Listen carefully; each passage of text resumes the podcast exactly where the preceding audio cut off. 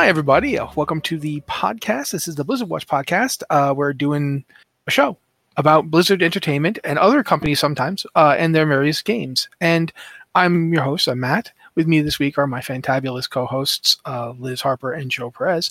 I almost did a Halloween thing just then, and I managed to steer myself away from it. it's amazing how my brain can grab this terrible idea and go, Matt, do this like why am i doing a halloween thing now? It's it's almost christmas. It's not halloween. You know, yeah, I I was looking at the calendar today and I'm like, it's like six days until Christmas. How Yep. did that happen? What when they were what is asking time? when they were asking do they know it's christmas? the answer was no. No they didn't know. Nobody knew. Everyone still thinks it's it's march. I i keep i keep thinking it's march 2020 it keeps not being march 2020 it doesn't make any sense. But anyway uh, a lot of stuff to talk about some of which is i mean it's it's stuff. I, I don't know. I, I find myself very confused with what happened today. Uh, Blizzard dumped So a whole bunch of of coming World of Warcraft news, like including the schedule for 2024. Which, Mhm, if the schedule for 2023 is anything to be based on, means that they will probably hit all of these targets in a relatively speedy time. It also means that my fear that we were going to get another Mists of Pandaria situation seems to be fairly unjustified because they Yeah. they got it all blocked out. I mean, they don't actually have dates for some of it. Like, there's no Right, date yet on when season four is coming in, but they definitely have it blocked out in the schedule. Um, so yeah, it's it was I was like very surprised to see it, and I shouldn't have been because didn't they do this exactly same thing last year? Like in Yeah, they did with the 2023. Yeah, Yeah, okay, at the So- end of 2022, we got the 2023 roadmap, and we all, I think, I think I can speak for everyone here when I say we all thought it was insane the remember- amount of content they planned to put out and how rapidly they we were seemed to plan to put it out. Yeah, the the, the I timing was, we I was wildly skeptical. Blizzard has never maintained a strong, consistent content schedule. Again and again, they've talked about they want to get expansions out more regularly, they want to get content out more regularly, and again and again, they have failed to do it. And in the past year, they have come in with patches every two months, like clockwork. And every patch is not just a tiny patch, it's a big patch with new story and new dungeons and new. There's class so much stuff going on that I can't keep up. gear. Yeah, Yeah. So it, it is simultaneously, I mean, heartening and a bit kind of astonishing that here we are a year after the first roadmap, and here's roadmap number two, and they've got the War Within right there on it. Yeah. Um, so they're they're at this, This is- point. They've even got the beta. I guess it was the alpha. I'm not sure, but they they have the Uh, open yeah. testing period for the War Within on the schedule.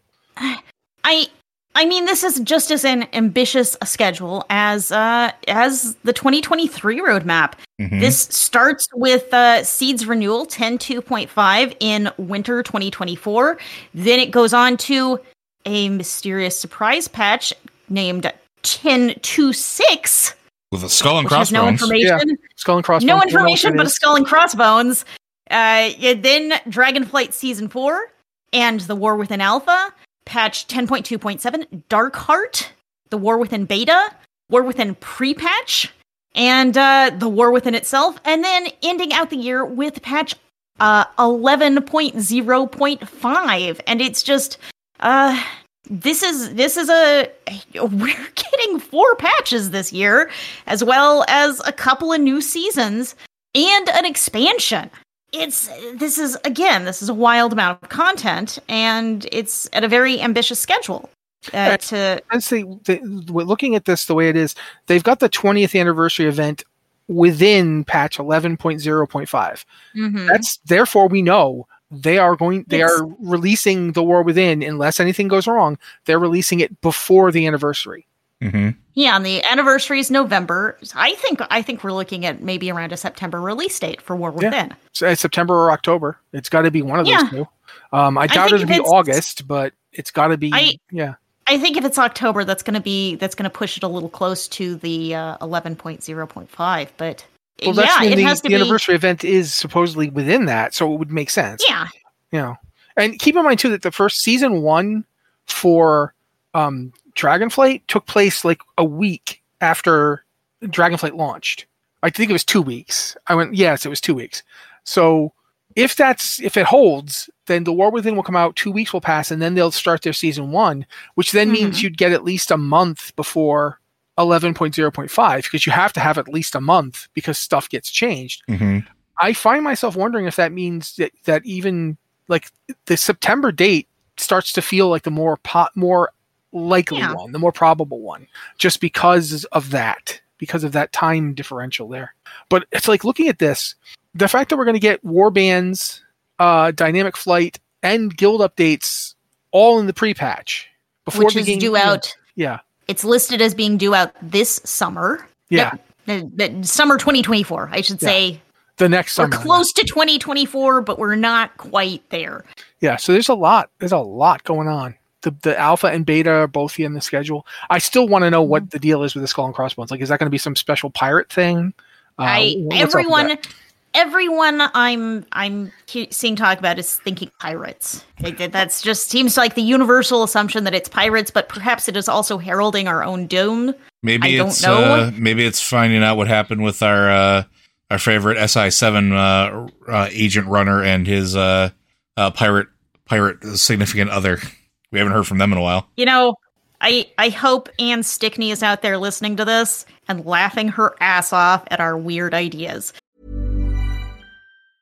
Hiring for your small business? If you're not looking for professionals on LinkedIn, you're looking in the wrong place. That's like looking for your car keys in a fish tank. LinkedIn helps you hire professionals you can't find anywhere else, even those who aren't actively searching for a new job but might be open to the perfect role. In a given month, over 70% of LinkedIn users don't even visit other leading job sites. So start looking in the right place. With LinkedIn, you can hire professionals like a professional. Post your free job on linkedin.com/people slash people today. Hi, I'm Daniel, founder of Pretty Litter. Cats and cat owners deserve better than any old fashioned litter. That's why I teamed up with scientists and veterinarians to create Pretty Litter. Its innovative crystal formula has superior odor control and weighs up to 80% less than clay litter. Pretty Litter even monitors health by changing colors to help detect early signs of potential illness. It's the world's smartest kitty litter. Go to prettylitter.com and use code ACAST for 20% off your first order and a free cat toy. Terms and conditions apply. See site for details. Wow. Nice. Yeah. What you're hearing are the sounds of people everywhere putting on Bombas socks, underwear, and t-shirts made from absurdly soft materials that feel like plush clouds. Yeah, that plush. And the best part? For every item you purchase, Bombas donates another to someone facing homelessness. Bombas. Big comfort for everyone. Go to bombas.com slash ACAST and use code ACAST for 20% off your first purchase. That's bombas.com slash ACAST. Code ACAST. Because uh, Oh, n- because long time. because we don't know Anne hasn't had weirder ideas than we've come up with. uh, longtime listeners know that Anne Stickney used to be uh, here on the Blizzard Watch podcast for many, many years, and uh, now is over at Blizzard and uh, writing story. May have written this story in ten two six, and we want to know. We want to know these things, but I can uh, hear the cackling now. dude. Should- No, I'm guys- just imagining it. since you guys have kind of dragged poor Ann into this, sorry, Ann. Um, I'm going to start mentioning some of the stuff in Seeds of Renewal because that I think that's interesting to look as a jumping off point to season 4 Mhm. We know that we're done with the raids. There's not going to be any more raids. The uh, the Amirdrassil Mhm. raid is the final raid. It's not the final Right. content, obviously, but it's the final raid of this expansion. But we're going to have in C- in 10.2.5, we're going to have a Dragon Isles epilogue. I no idea what that Mhm. is. The reclamation of Gilneas, uh, which means finally, finally, we're going to get Gilneas to not be a disease choked heckhole. Um, We're, dra- we're gonna see. yeah, what what happens to Gilneas? We're gonna find out. Um, dragon riding worldwide, so now you can just ride your dragons. I mean, you could ride your dragons before, but now you can ride your dragons with the better, you know, the the, the different system. Which is keep in mind that dynamic flight is coming with the War Within uh, for every mount, apparently, or at least every mount that's that's suitable to it. Um, we're also going to get follower dungeons, which they've been testing on the PTR for a while. Uh, Yeah. And that's that's coming in 10.2.5. Um, I'm not. I'm going to be upfront. I don't know what the Azerothian arch- archives are. I haven't heard much about it either. I have a feeling that that's gonna, that's something that Anne had a hand in. I'm just gonna just gonna guess. But regardless, that's the kind of stuff we're getting. Then, of course, there's the mystery possible pirate patch. Then we've got you know season four, which is going to have the Dragonflight raids revisited, which is probably going to be similar to what we saw at the end of Thanks. Shadowlands. Blizzard has talked about how it's going to be a faded raid system. It's going Yeah. to be existing raids with kind of some remixed mechanics, and I'm I'm very interested to get in there and play that. Yeah, I probably we should probably finish we should probably finish this raid tier first, but I'm very excited about season four. Well, you know, you can still finish it then. So. But they're True, also going to have um, the new PvP and Mythic Plus seasons. But what I find interesting was new open world rewards because we don't really know what that means exactly. We know I- what open I- world rewards are. We just don't know what the new Yeah. ones are going to be. I wonder if it means they're just going to kind of bump up the gear level you're getting, or or give rewards that are higher gear level than what's available now to kind of get everyone sort of up to par, up to a certain gear level going into the expansion. See, I thought that about that, but then I thought about the fact we're also getting Dark Heart in in ten point two point seven, which has the time running pandemonium. I, I just someone know what that is. I have no just going- idea what that is, but I desperately want to know. You know, I don't even want to know. I just want to play it. It sounds great. Then there's the Harbinger quest, which I think are related to the War Within, obviously, since I think the Harbinger is the yeah, that name has that- to be. Yeah. yeah the Harbinger is the name Xal'atath is using, I believe. Yeah, yeah, yeah. Um, I think that has to be lead into the to the expansion kind of question. We've got Troll and Draenei heritage armor, which finally, I mean, finally, finally. At the same time, I'm kind of surprised that that's the duo you team up. Um, Trolls and Eh, and and Draenei, like you don't wear shoes either. No, you don't. it's a, it's a no shoes day in the heritage armor. It it seems a little weird that Blood Elves got their heritage armor really early, really, really early, one of the first ones, and now here we are at the end of the road with Yeah. uh, Draenei. Yeah, and uh, Troll is, uh, and goblins got it before them. Yes, everyone got it before them. Everybody except trolls. I I literally think this these are the last two races to get heritage armor. Am I It's- right? As far as I know, I think you're right. Yeah. I mean, because a lot of heritage armor, the allied races got their heritage armor boom when they were co- introduced. So yeah, And we've we've kept going backwards and ignoring the fact that trolls exist, even though they were a vanilla race. Uh, yeah, now trolls trolls are finally getting their heritage armor. It's great. It's great. So, and the final thing that listed is the new holiday event. We don't know what the new holiday event will be because we don't even know when. Uh, I mean, my guess would be possibly um, the Love is in the Air stuff, but I mean, who knows? It, But it- it's- we don't know when that's coming out. This it's this is due out in spring, and it does say new holiday event. It says a new holiday.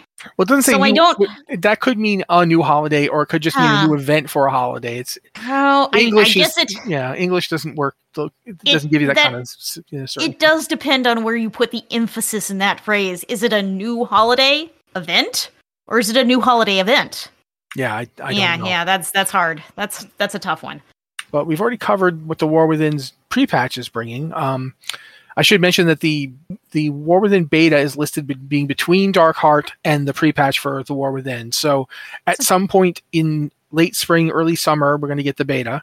And it looks like the launch of the War Within itself will probably be at least a month, if not two months after the pre-patch. It's usually a month for pre-patches, right? Uh, that seems like com- seems Yeah, like I a think that's about right. But we don't know if that'll be the case this time. But I mean, Uh, Blizzard.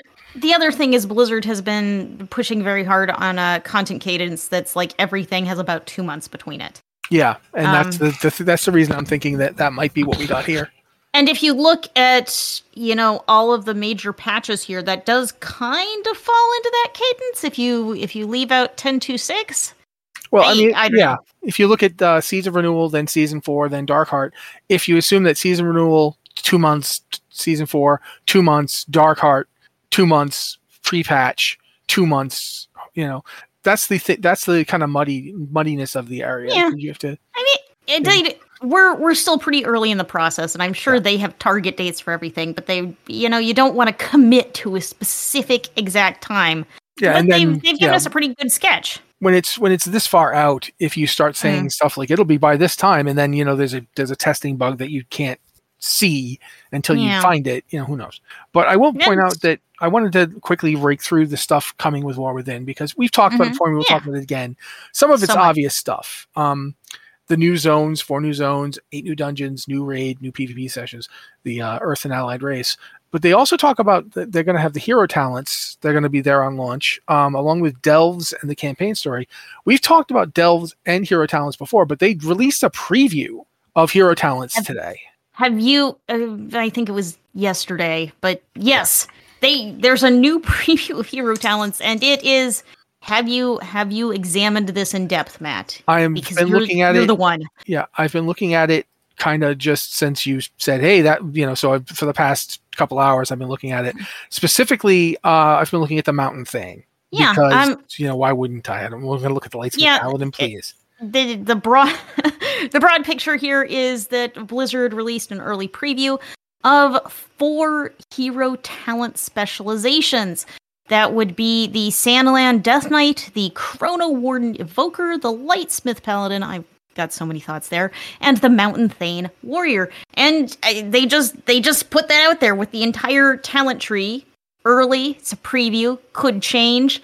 And I mean, it's really, I find it really interesting looking. I don't know all these classes that well, but I think uh, it's interesting to see the the kind of shape of these things. But Yeah. what do you think about Mountain Thanes? Um, I mean, some of the stuff seems really great. Uh, you know, like Hmm. for instance, lightning sm- lightning strikes, which is one of the first things you seem to get. I don't know exactly when. This is a mock-up of a talent tree. It's not So- an actual talent tree. But looking at it, damaging enemies with thunderclap, uh, revenge, raging blow, or execute has a ten percent chance to also strike one with with a lightning bolt. Dealing moderate nature damage. Lightning strikes occur 50% more often during Avatar uh, this is interesting because it ties in to the, the, the interesting conceit of each of these uh, hero specializations is that they are available to two out of the three in the case of most Mhm. classes of your regular talent specializations. So, for Mhm. instance, the Mountain Thane is available to Fury and Protection Warriors. Um, Arms Warriors get two others that they can access. Um, and, you know, Prot gets one that Fury doesn't, and Fury gets one that Prot doesn't. And so there's talents have to work with at least two, but not all three of the specs. They know Mortal Strike isn't going to be something that a Mountain Thane has. So they don't have to. It's an interesting way to design these classes so that they act like capstones, but they don't have to be a capstone for all three specs. And that means you can design in a more targeted way. Like the one I'm looking at here is Strength of the Mountain, which comes off of Lightning Strikes in the initial mock up. Um, shield slam damage increased by 10 by 20%, bloodthirst and rampage damage increased by 10%.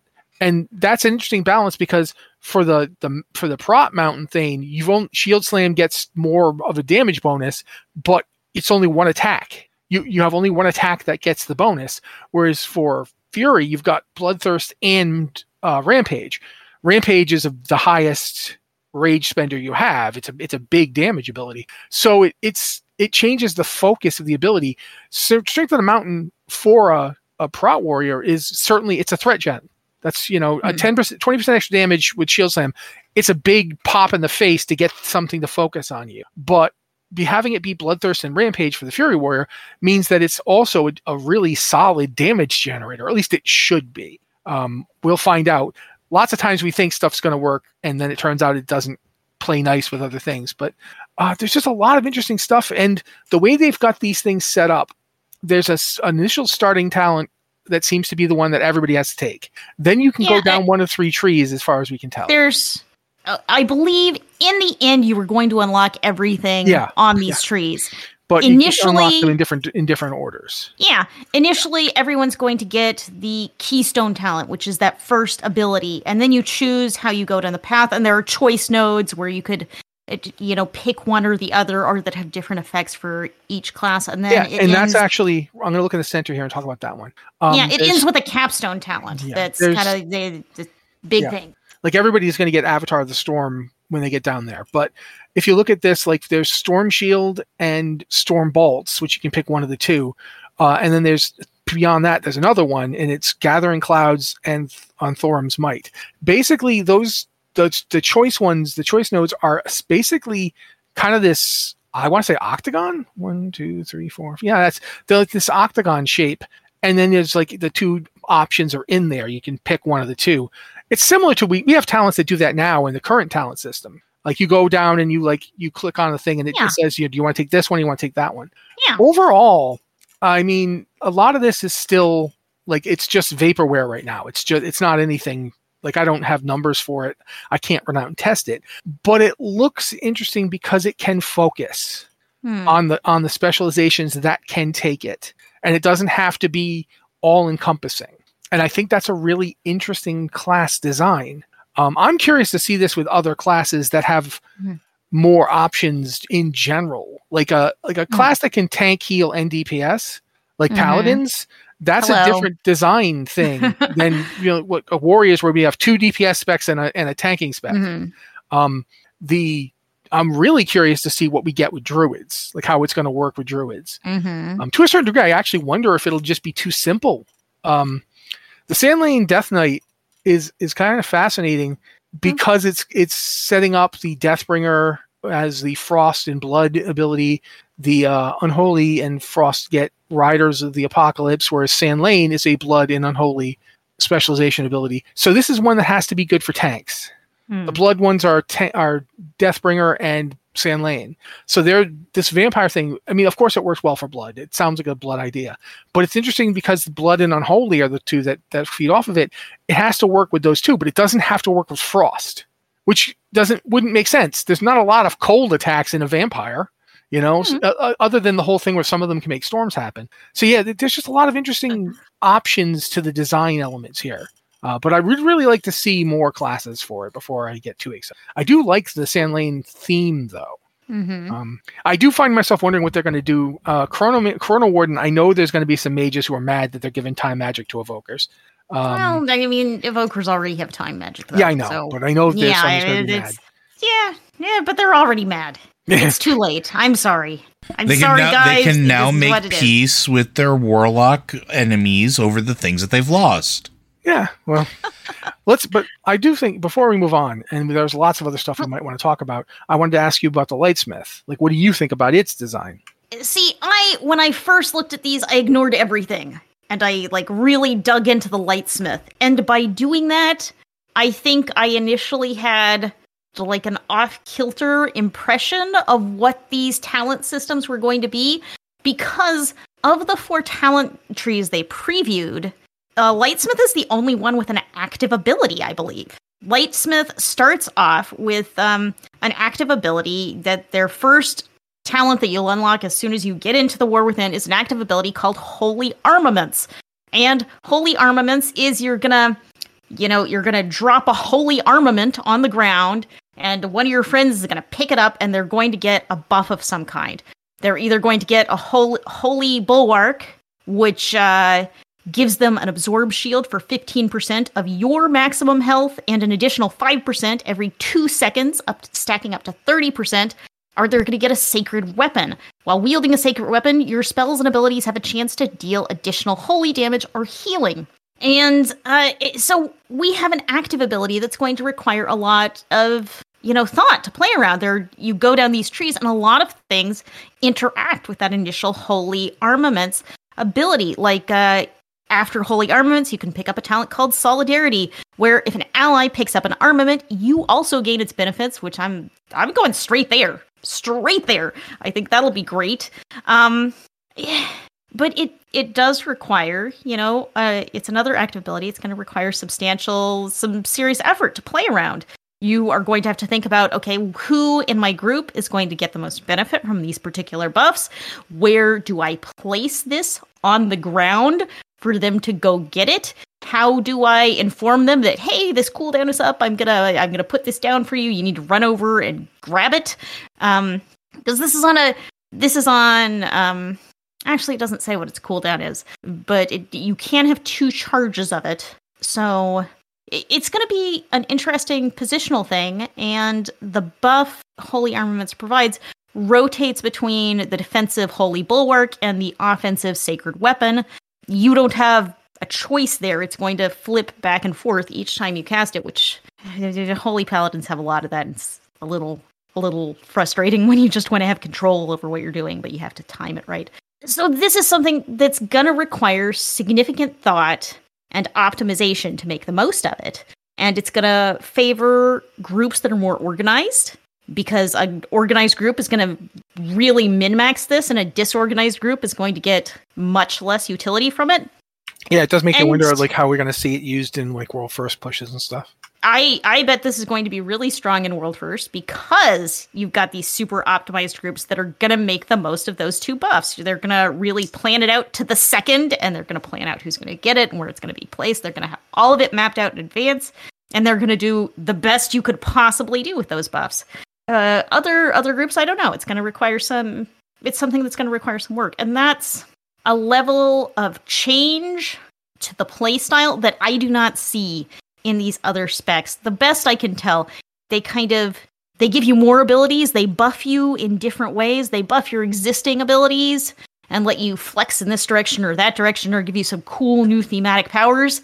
But this is actually a pretty significant playstyle adjustment. You really have to think about this and play different to make use of it.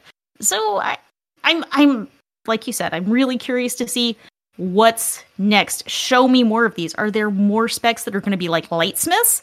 Or is Blizzard aiming more towards this, you know, passive buffing other abilities thing that we're seeing in a lot of these other talent trees? Hi, I'm Daniel, founder of Pretty Litter. Cats and cat owners deserve better than any old fashioned litter. That's why I teamed up with scientists and veterinarians to create Pretty Litter. Its innovative crystal formula has superior odor control and weighs up to 80% less than clay litter. Pretty Litter even monitors health by changing colors to help detect early signs of potential illness. It's the world's smartest kitty litter. Go to prettylitter.com and use code ACAST for 20% off your first order and a free cat toy. Terms and conditions apply. See site for details. Hiring for your small business? If you're not looking for professionals on LinkedIn, you're looking in the wrong place. That's like looking for your car keys in a fish tank. LinkedIn helps you hire professionals you can't find anywhere else, even those who aren't actively searching for a new job but might be open to the perfect role. In a given month, over 70% of LinkedIn users don't even visit other leading job sites. So start looking in the right place. With LinkedIn, you can hire professionals like a professional. Post your free job on linkedin.com/people slash people today. I mean, it might also be dependent on like what roles the uh, Eh, true. specializations Um, work for. Since the uh, should- Chrono Warden I works should- for augmentation and preservation, though, and it's not. It doesn't have that, so Yeah, I should add that Lightsmith is for holy and protection paladins. So that's your healers and your tanks have this option to place down these holy armaments to buff themselves or others. yes. I sorry, I'm just I was actually looking at the evoker. Um, but yeah, that pretty much. I mean, it didn't cover everything, but it's pretty much all we can really talk about because like this hasn't actually come out yet. There's But, uh, there's a lot going on here. Yeah, there's also going to be. Um, this was the one I don't really understand actually. We should the I- battle we- f- for Ashenvale is going to be stopping in Uh, season discovery. Uh, n- n- no. Um, hang on. Now I have to bring up the post. It is uh, the Battle of Ashenvale. In um, there have been some issues with the Battle for Ashenvale, and they're all about layering because the Battle of Ashenvale is a big open world PvP event. It's not a battleground that you go and queue into, but it's a lot like Alterac Valley. The whole point of this Battle for Ashenvale is you go to Ashenvale, you kill things in the zone to start this event, and when the event starts, you're out to claim enemy camps, kill enemy lieutenants and generals until you win the battle for Ashenvale. That's that's pretty much exactly like Alterac Valley. Except instead of being, you know, an instanced battleground that you queue up for, it is a big open world event. And a big open world event means it has to contend with layering. And layering in Season of Discovery works a little differently than um, than it does in other servers because Season of Discovery realms are massive. They are letting these uh, realms are so much bigger than vanilla realms. They are they are huge realms, and they're kind of making they're kind of making them work using layering. Um, and and I find it interesting in in part that Blizzard has gone into this much detail about how the event has worked, which um I, is an in- interesting zone because it has both the Battle for Ashenvale event, which goes on all the time. It doesn't start and stop at specific times. It's always you can always be working on it, and it also has the uh, Blackfathom Deeps raid, the new raid for Season of Discovery. So there are a lot of players in Ashenvale. There are a lot of big groups, lots of people coming and going. And the layer system is set up to, you know, when you get to a certain threshold, it'll spawn a new layer. Yeah, it spins them Uh, up, and start right? Yeah it spins up a new layer and starts populating it but as fewer and fewer players are available it will retire a layer. And so imagine you're playing in Alterac Valley and all of a sudden there are fewer players so it retires the Alterac Valley layer you were on. Just think about how that would work. That's how Battle for Ashenvale has been working because if fewer players are in the area it can retire the re- the layer you're on send you to another layer where maybe they aren't as far along in the battle. Yeah, maybe they just finished the battle. You lost all your progress. Yeah, what you've been doing from your group. doesn't come with you. Yeah, exactly. Um, so and they'd they'd used this kind of system that sort of aggressively spun up layers and retired layers to you know the whole idea is to keep you in zones that are reasonably populated. It never gets too crowded or too laggy, but it also never gets too empty. So you can keep doing this event. But I kind of feel like that was maybe a little the implementation was maybe a little flawed because the raid was in the same zone. So you are going to have these big groups That pass going, through. coming and going. Yeah, Yeah, that They're pass they're through but leave quickly. Yeah. yeah, they're not there And to they play. doing They're the there to go into the raid. So yeah, Yeah. that makes sense. And uh, but yeah, the, what they're doing is they're they've sped up the progress on Battle for Ashenvale. Like you get you're getting more reputation. Okay, I should start I should do that the other direction. They're slowing things down. So they're slowing things down and they're making sure your progress transfers they're they're adding some tech that's going to keep your progress with you and they're also trying to you know slow down layers being spun up and layers being retired the result is going to be that battle for ashenvale events won't be running as frequently when they were could be pretty fast and pretty consistent and they won't finish as quickly. But they're increasing the rewards for finishing one. So hopefully the system they're building will uh, will be you know you may have fewer opportunities to battle for ashenvale but you're much more likely to actually complete it without bugs that split you from your group in different layers without bugs that cause you to lose all of your progress and objectives completion um yeah, what i really find interesting about this is how much behind the scenes they're talking about how because um Aggrend went on the forums and said you know, okay, we did this wrong, and this is what we did. This is why this bug is here. It's because we're retiring layers pretty aggressively to keep the population balanced. And this is how we're going to fix it. This is what we're doing. So, um, if you're playing Season of Discovery, if you're playing Battle for Ashenvale, you should see a smoother experience soon or already. But uh, yeah, I mostly think it's it's interesting that they really that they really dug into this and they told us all of this. One of the things we are talking about in the pre-show was about how game developers don't always want to give you previews of things because uh, you know people can be very critical, people can be mean, people can hang on to that stuff. But yeah, it's a it's an interesting peek behind the scenes. Uh, so if you're interested in that stuff, go check out the classic season of Discovery forums and read that forum post by Aggrend where he talks about goes into a lot of detail about how layering works in Season of Discovery. Someone say something. You covered it. I don't have anything to add. Okay, so what did you? I I could tell I was interrupting you. You wanted to talk about something else, so go ahead. Uh, we talked we talked about the retail roadmap, but they also released a classic roadmap at the same time. So it's not only did we get a retail roadmap, which was the same thing we got last year for 2023, we got a retail roadmap, but this time they've also given us a pretty big, a pretty ambitious classic roadmap. Uh, Yep, including season of discovery stuff. I'm not Yeah. sure. They, they don't. I think there's a level phases or level tiers or whatever they're calling them. Yeah, they're they're level bands is what they're calling them. They're not kind of a traditional phase system, but they're level bands. Um, but it's we're about to head into the end of Wrath of the Lich King Classic with Ruby Sanctum releasing, I believe, January 11th, and then we've got Season of Discovery phases. We've got the level 40 level cap will be coming early next year. WoW Classic Hardcore will be getting a self-found mode. Season of Discovery uh, level cap will be increasing to level 50. Cataclysm Classic pre-patch, Cataclysm Classic launch, Season of Discovery level band going up to 60. Cataclysm Sa- Classic Rise of the Zandalari patch, Cataclysm Classic Rage of the Firelands patch, and ending out the year with the Season of Discovery end game content rollout. So maybe maybe by the end of the year we'll be doing like 40 man raids in completely new reimagined raid zones. I don't know. But this is again really ambitious and I don't think the classic team has ever done something with this much content. This is this is an ambitious schedule. I also want to point out because it's kind of easy to miss. Self-found Mhm. mode is a really big change for World of Warcraft. Um, Having you know World of Warcraft Classic Hardcore with the self-found mode means you can't group, you can't interact with other players at all, except maybe to fight them. I assume you can PvP them, but you can't form a group or trade with anybody but yourself. Like you, it's just you.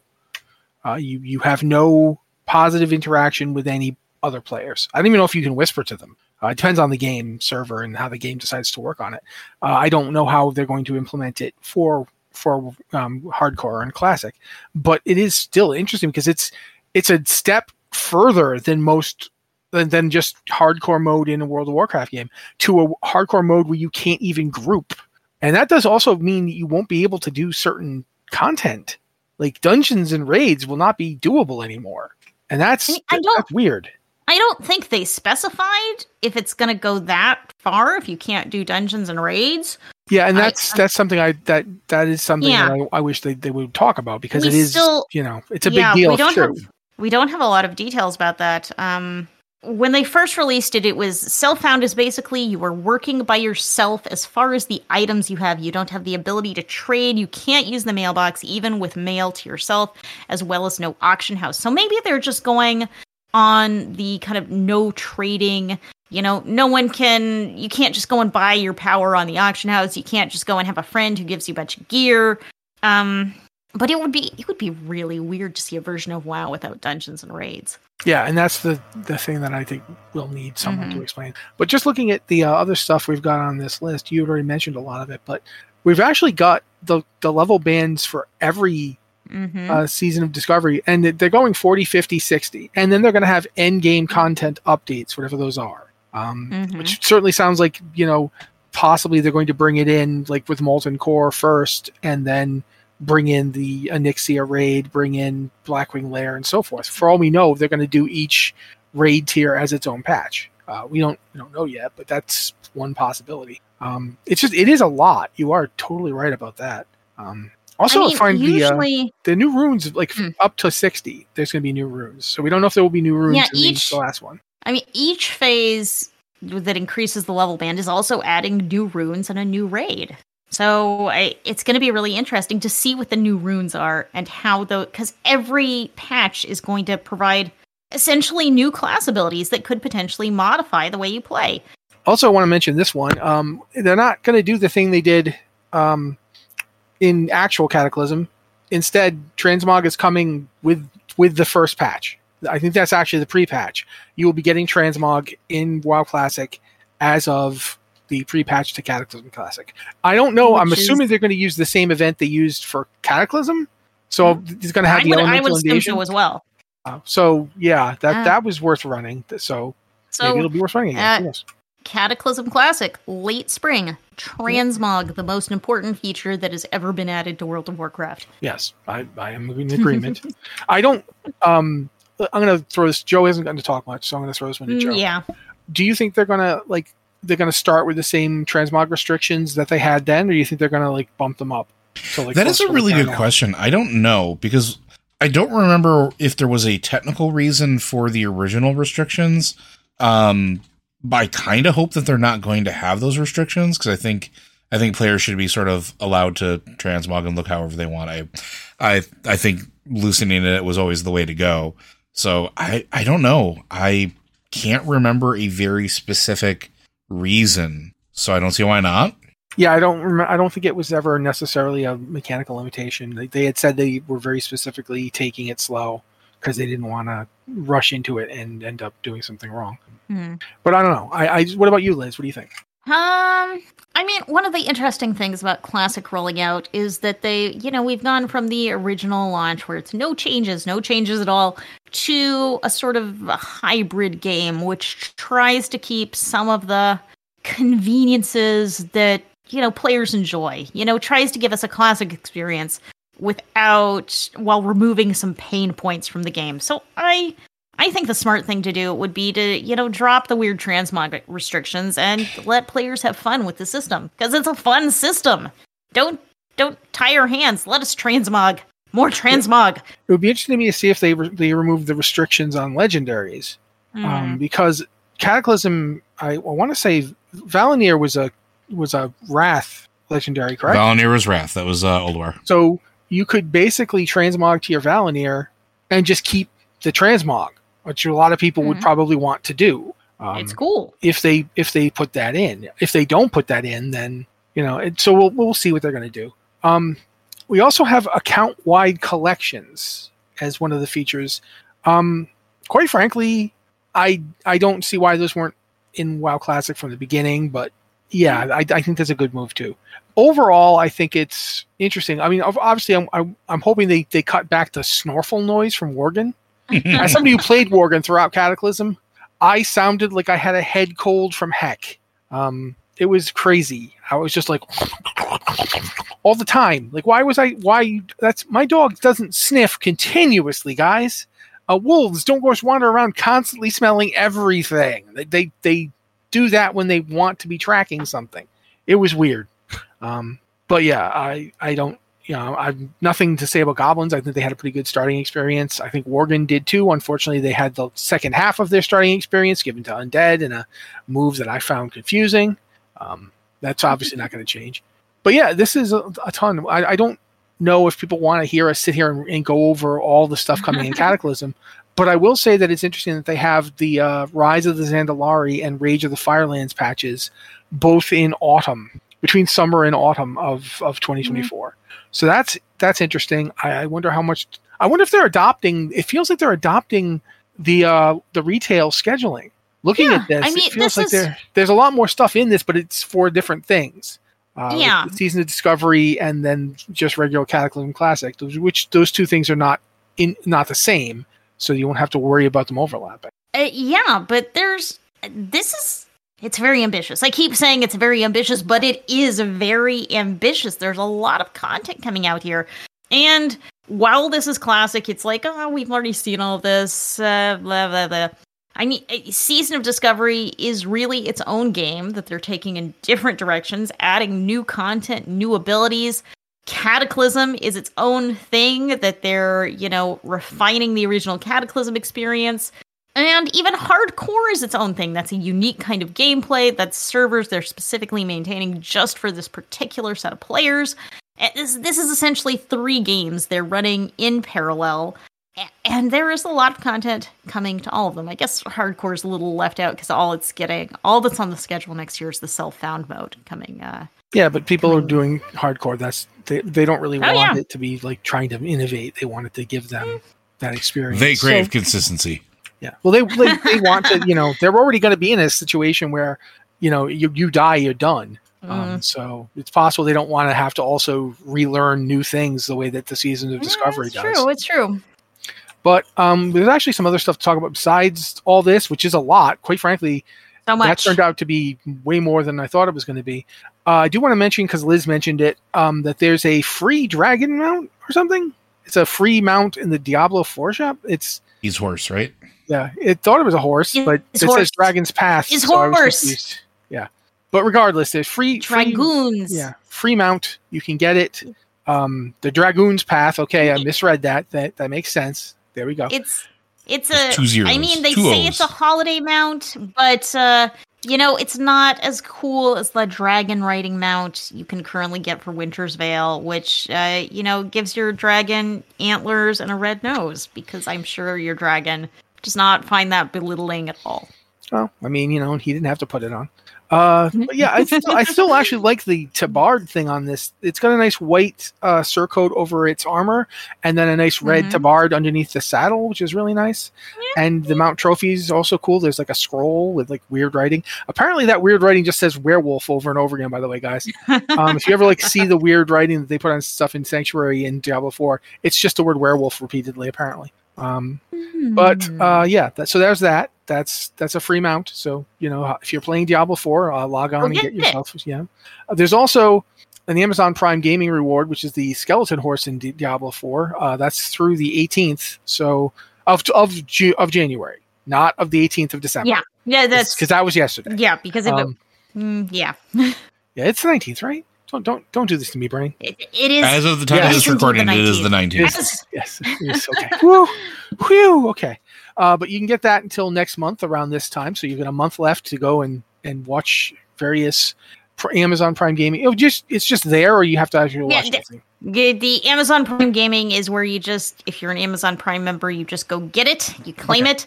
It's the Twitch things that are, you have to go watch a lot of Twitch to get them, which is kind of confusing because Amazon owns Twitch and there's there's some overlap there. Yeah, I, I keep this one you seeing just- the Amazon Prime stuff when I log into Twitch, so it's very. confusing. yeah. Uh, yeah, this you just have to go click click a button as long as you're already a Prime subscriber. I think the Overwatch Winter Wonderland started today as we're recording, Yeah, yeah. and uh, obviously WoW Winter Veil started last week uh, on the 16th. Uh-huh. so Yeah, just a few days ago. So there's all I- that. I love wandering around Azeroth, and there are just candy canes and trees everywhere and decorations. I that I think that's what I like most about holidays in Azeroth is just Yeah. they, they go out they go all out on the decorations. I I walked into the bank in Valdrakken today, and it's like there's a pile of gold over there, and now there are candy canes stuck in the pile of gold. It's so it's like a it's like a festive pile of gold. it's festive loot. Uh, I just I still remember that uh, the first time we saw a Santa hat on Lord on Lord Rivendare. Like, why is he wearing a hat? So yeah, but that's Why not? that's why pretty not? much all the news we have. Um, don't have a lot of time, but we got enough to maybe do one or two mails. Um, gonna get you guys the usual spiel here, which is that uh, if you have a question for the podcast here, you can get it to us in one of two ways. One is to go to our Discord. We have two channels there, one for patrons, one for non-patrons. Uh, not that we don't love you non-patrons, but the patrons give us money and and we give them first crack at the answers, the questions and answers, because feel that we give them something for helping pay the bills and keeping us going. And and everybody who is supporting us on Patreon right now, thank you so much. We love you. Um, but you can go to the patron Q and podcast questions channel if you are a patron and leave a question, and we will look there and, and hopefully answer it. We'll at least try to. Um, if you're not a patron, though, we still want to hear your questions. We still will look for it and answer them. Uh, just gonna look at the other guys first, just you know, for that reason. But if you don't want to even deal with Discord for some reason, like you know, you're like me and you're confused and scared by the advancing technology of a world that has moved on beyond you, um, you can go and use our email. Um, that's podcast at blizzardwatch.com with the subject line podcast of Blizzard Watch. So we know it's for this show. And the first question we've got is actually from the email. So, you know, another Luddite like me, woo, uh, you're probably not, but well, I am. So, as a mainly Alliance player, I'm kind of miffed that one of our most iconic races is being shared with the Horde in the form of the neutral Earthen race without any reciprocity. Uh, I was thinking that neutral type of Tauren should also be introduced. Uh, are great. They're pro environment, they look great in plate, and they run in time to Darude Sandstorm. uh, my question is: Is there any potential? Is there potentially any Tauren offshoot that would work as a neutral race? Uh, Costomosion, uh, Light Forged Warlock. Uh, Joe, Uh, I mean, I don't know that we've seen one that's truly neutral. Besides, I mean, the Tauren themselves started as relatively neutral until the Horde saved them. Um, but there, we've established that there's the possibility of the fact that there could be Tauren everywhere in the world because they were a wandering race. Like that, they only recently, like when we started interacting with them, and really only at the beginning of World of Warcraft did they really establish any sort of like home territory. Before then, if they weren't Yaungol, which even Yaungol sort of their existence while they have an area that they live in when the steeps there, uh, they're sort of nomadic as well. And Tauren could have easily traveled everywhere and have no association whatsoever with either faction yet to be found. Uh, I think it's perfectly possible. What they would look like, I don't know. That would really, really determine or be determined by like their environment. Because look at look at like the Highmountain Tauren. They look like Tauren. Uh, they have different uh, antlers because of their uh, interactions with uh, their ancestry with home. Um, we have the Yaungols. We have Antlers are cool. antlers are cool. Um, what was the other the uh, the Taunka? The the Taunka, Yep, which is like Taunka. this, they're the more bison-y looking, the Yeah. more North American. Bison. which are which are relatively neutral to begin with. Um, they don't. I don't think they really caught into one faction or another. no, they join the horde. They straight up joined the horde. The Taunka joined the horde. Yep. Uh, it's one of the things you do as a, to- a horde member in uh, Wrath of Lich King is get the Taunka on board. I wasn't playing Horde and Wrath. Um, Yeah. yeah. Um, so yeah, I mean, there, but there could be others out there. We know that they, they ranged far and wide and we could have more. So yeah. Liz, do you have an opinion? I'm afraid I do not. Also, Good. I've talked so much, Yeah. so much. I am going to therefore take uh, the opportunity to suggest my idea, which is that every single race should be available as a neutral option for either faction. I'm into it. Yeah. And the reason I think this is because of all things, a little game called EverQuest used to let you do this. If EverQuest could figure it out in 1997, I feel like it's time that World of Warcraft borrow that idea or blatantly steal that idea. I don't care. Um, also, though, if you've seen the Amirdrassil, for lack of a better word, victory party, I don't know what else to call it Tea party. When- whenever like you you wander around and there's like Jaina and Thrall talking about, you know, it's just like when we fought on Mount Hyjal and, you know, did you hear that weird voice? And you get Khadgar who's like, I finally got to see the Hor- the lower Horde and Alliance fight together against the common enemy. Like I'm like, we've been doing that almost every other expansion. Khadgar, have you really been drunk this whole time? Like, what's going on, buddy? But Time moves differently inside of the, the hollowed halls of Medivh. Okay. I just thought that time moved differently inside the giant globe that he keeps putting his head in and sending Yeah, I mean it that out. too. um, but at any rate, I, I find myself thinking though, if we really want to make this idea of the Horde and Alliance actually working together, one of the things to do would be to allow people to play characters who are like you know over on the Horde side, even though they're human or whatever. Uh, and then you don't have to worry so much about oh no they've got our dwarf and they didn't give us anything back. Well, if if actual Tauren were playable on the Alliance side, then who cares? I just know? want a buddy cop. I want a buddy cop drama with a Tauren and a gnome just going. and the gnome just- is the is the Riggs, yes, and the Tauren is the Murtaugh. yes, yeah, absolutely. exactly. You Yeah, get it. I, I knew, I knew where you were going. But that's my thing. That's my theory. Is that we don't we we were we're past the point where having races locked to a faction is good for the game. Uh, I think we are past Mm. that point. If it was ever Well, good for me, I mean, and the thing is, like, factions don't matter like they used to anymore. Like, you can still well, PvP, and like, it mattered when there was like PvP in the world was like the thing to do, because at one point it was the thing to do. But it just it doesn't matter anymore in storytelling, really, uh, and for players. Just let people play what they want with who they want. I was thinking about it in terms too of like lore wise. We've got the Forsaken reaching out to their human relatives now. The people that are still alive that escaped Lordaeron, mm. the people that were related to them that were in other places at the time, they're reaching out. The humans are starting to reach back in some cases. And I thought when I saw that in Beyond in Before the Storm, I thought, oh man, this Sylvanas is going to ruin this. But we're at a point now where Calia Menethil is sitting on the throne or whatever of Lordaeron, or at least you know she's the unacknowledged ruler of the place. It's time. It's time to move to a place where if even the Forsaken and their their human families can start to reconnect, then let's just let it happen. Like Mhm. imagine and you could do it in all sorts of different ways. You could have it be like an embassy situation where your character who's over there is an ambassador. You could have it be Hmm. like, you know, friendship associations or like if elves decided they wanted to get to know other elves and learn like what their culture is like.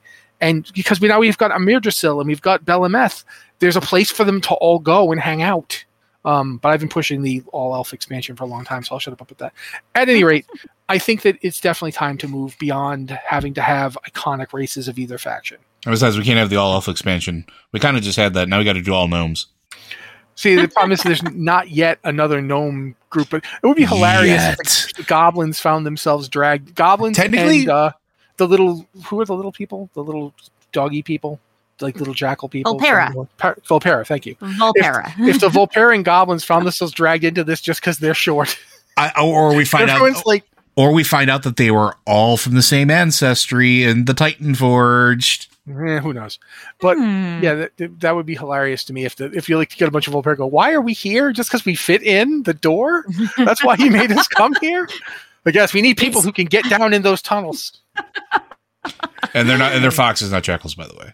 Okay, well, yeah, sure. That that makes sense. That would be why the name makes. But regardless,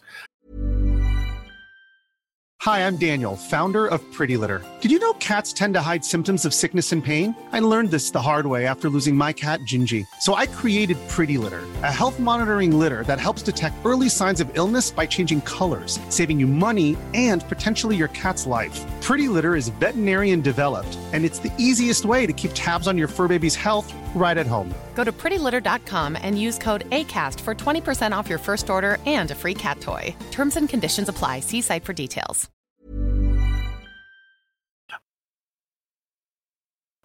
Next question. I think we got time for one more. Uh, this one's kind of long though. Eh, I'm going to read it anyway. All right. This one's from UK Fletch. Um, question for Blizzard Watch. Hi, gang, longtime listener, short time Patreon subscriber. Really should have done this way earlier, but never too late to start.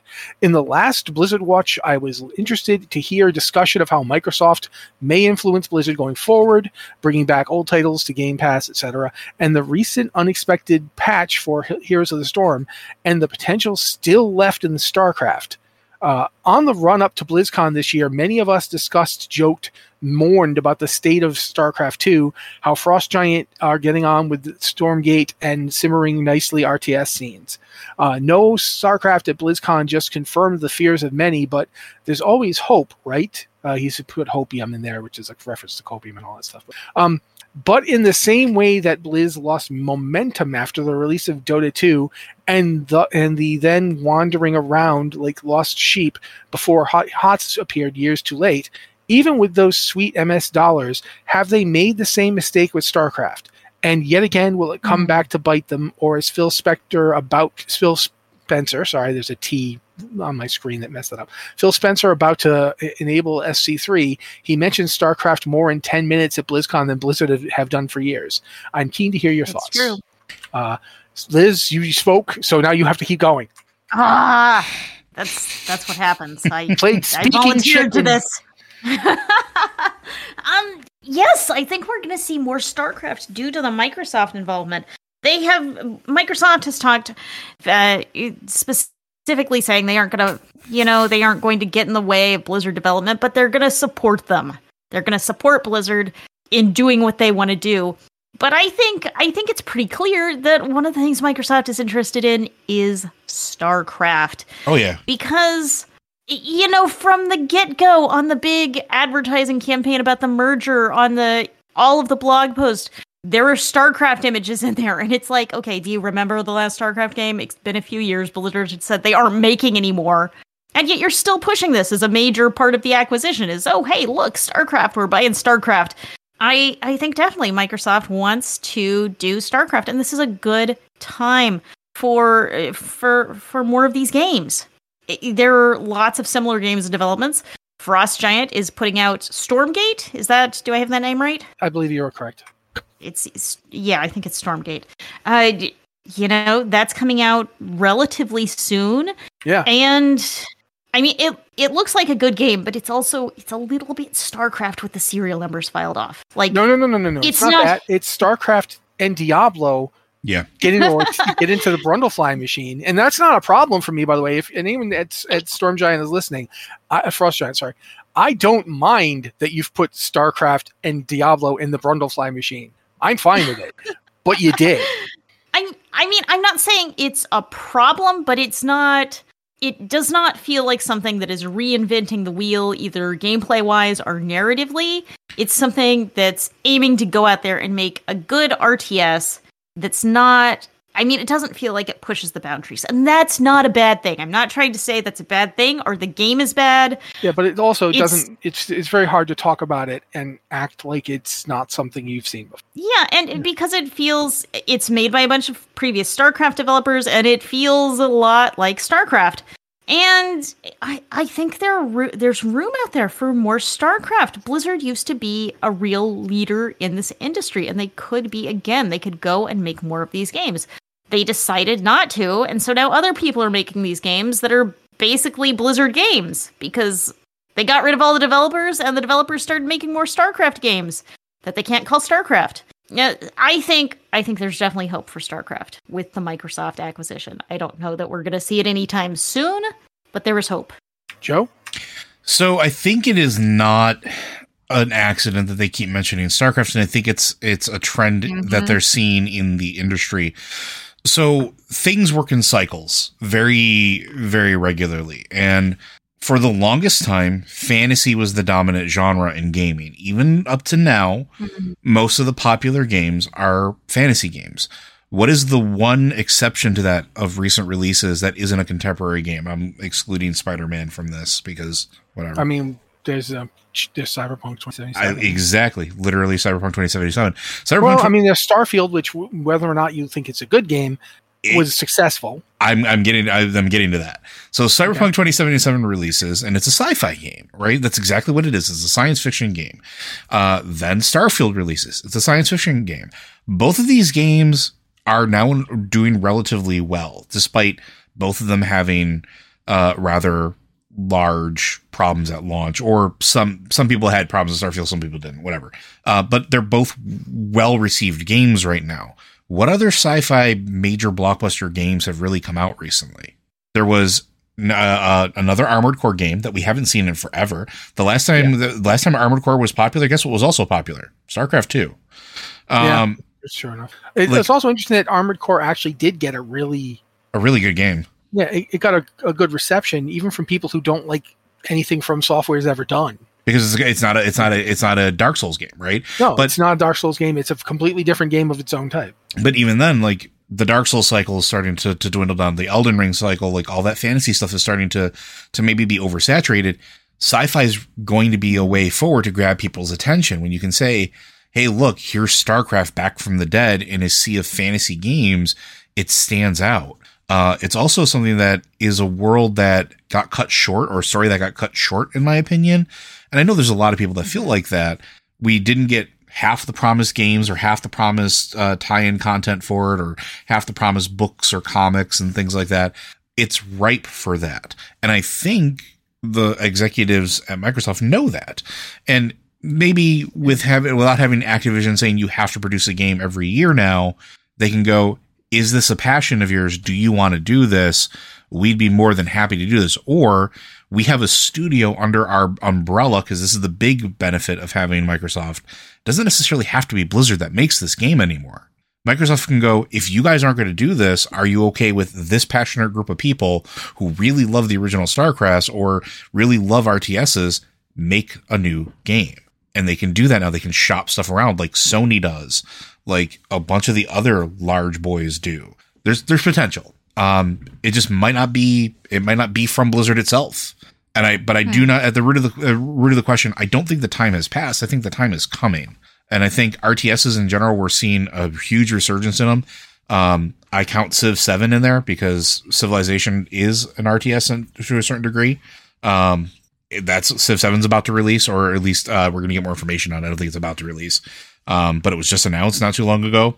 Of all these other developers that are producing RTS games, I, I think it would be a no brainer to to say here's a group of people go forth make StarCraft. Okay, um, I'm going to ask really quick. Do either of you know if that Horizon um, VR game ever came out? Yeah. Okay, so that was this year then, right? My problem with VR games is that a lot of really cool call, games. Call the Mountain, yeah, yeah, Call the Mountain. Um, so at least the, the Horizon series is still trucking along, even though it keeps managing to come out at the same time as like a industry dominating game that completely eclipses it. Good job. I don't know how you go to do it, Guerrilla Games. I don't know how you do it. Do you have a psychic and then you just don't listen to the psychic? like, you know, like, do you, is Cassandra working there? That's what I want to know. Not Kassandra of Sparta, although if she is, that'd be cool. Whatever. Do a game with her. Anyway, I have two things and then I'm going to move on and we can wrap things up. My first one is that we're also kind of forgetting that one of the big places where RTS games are hugely popular right now is mobile gaming. Oh, yeah.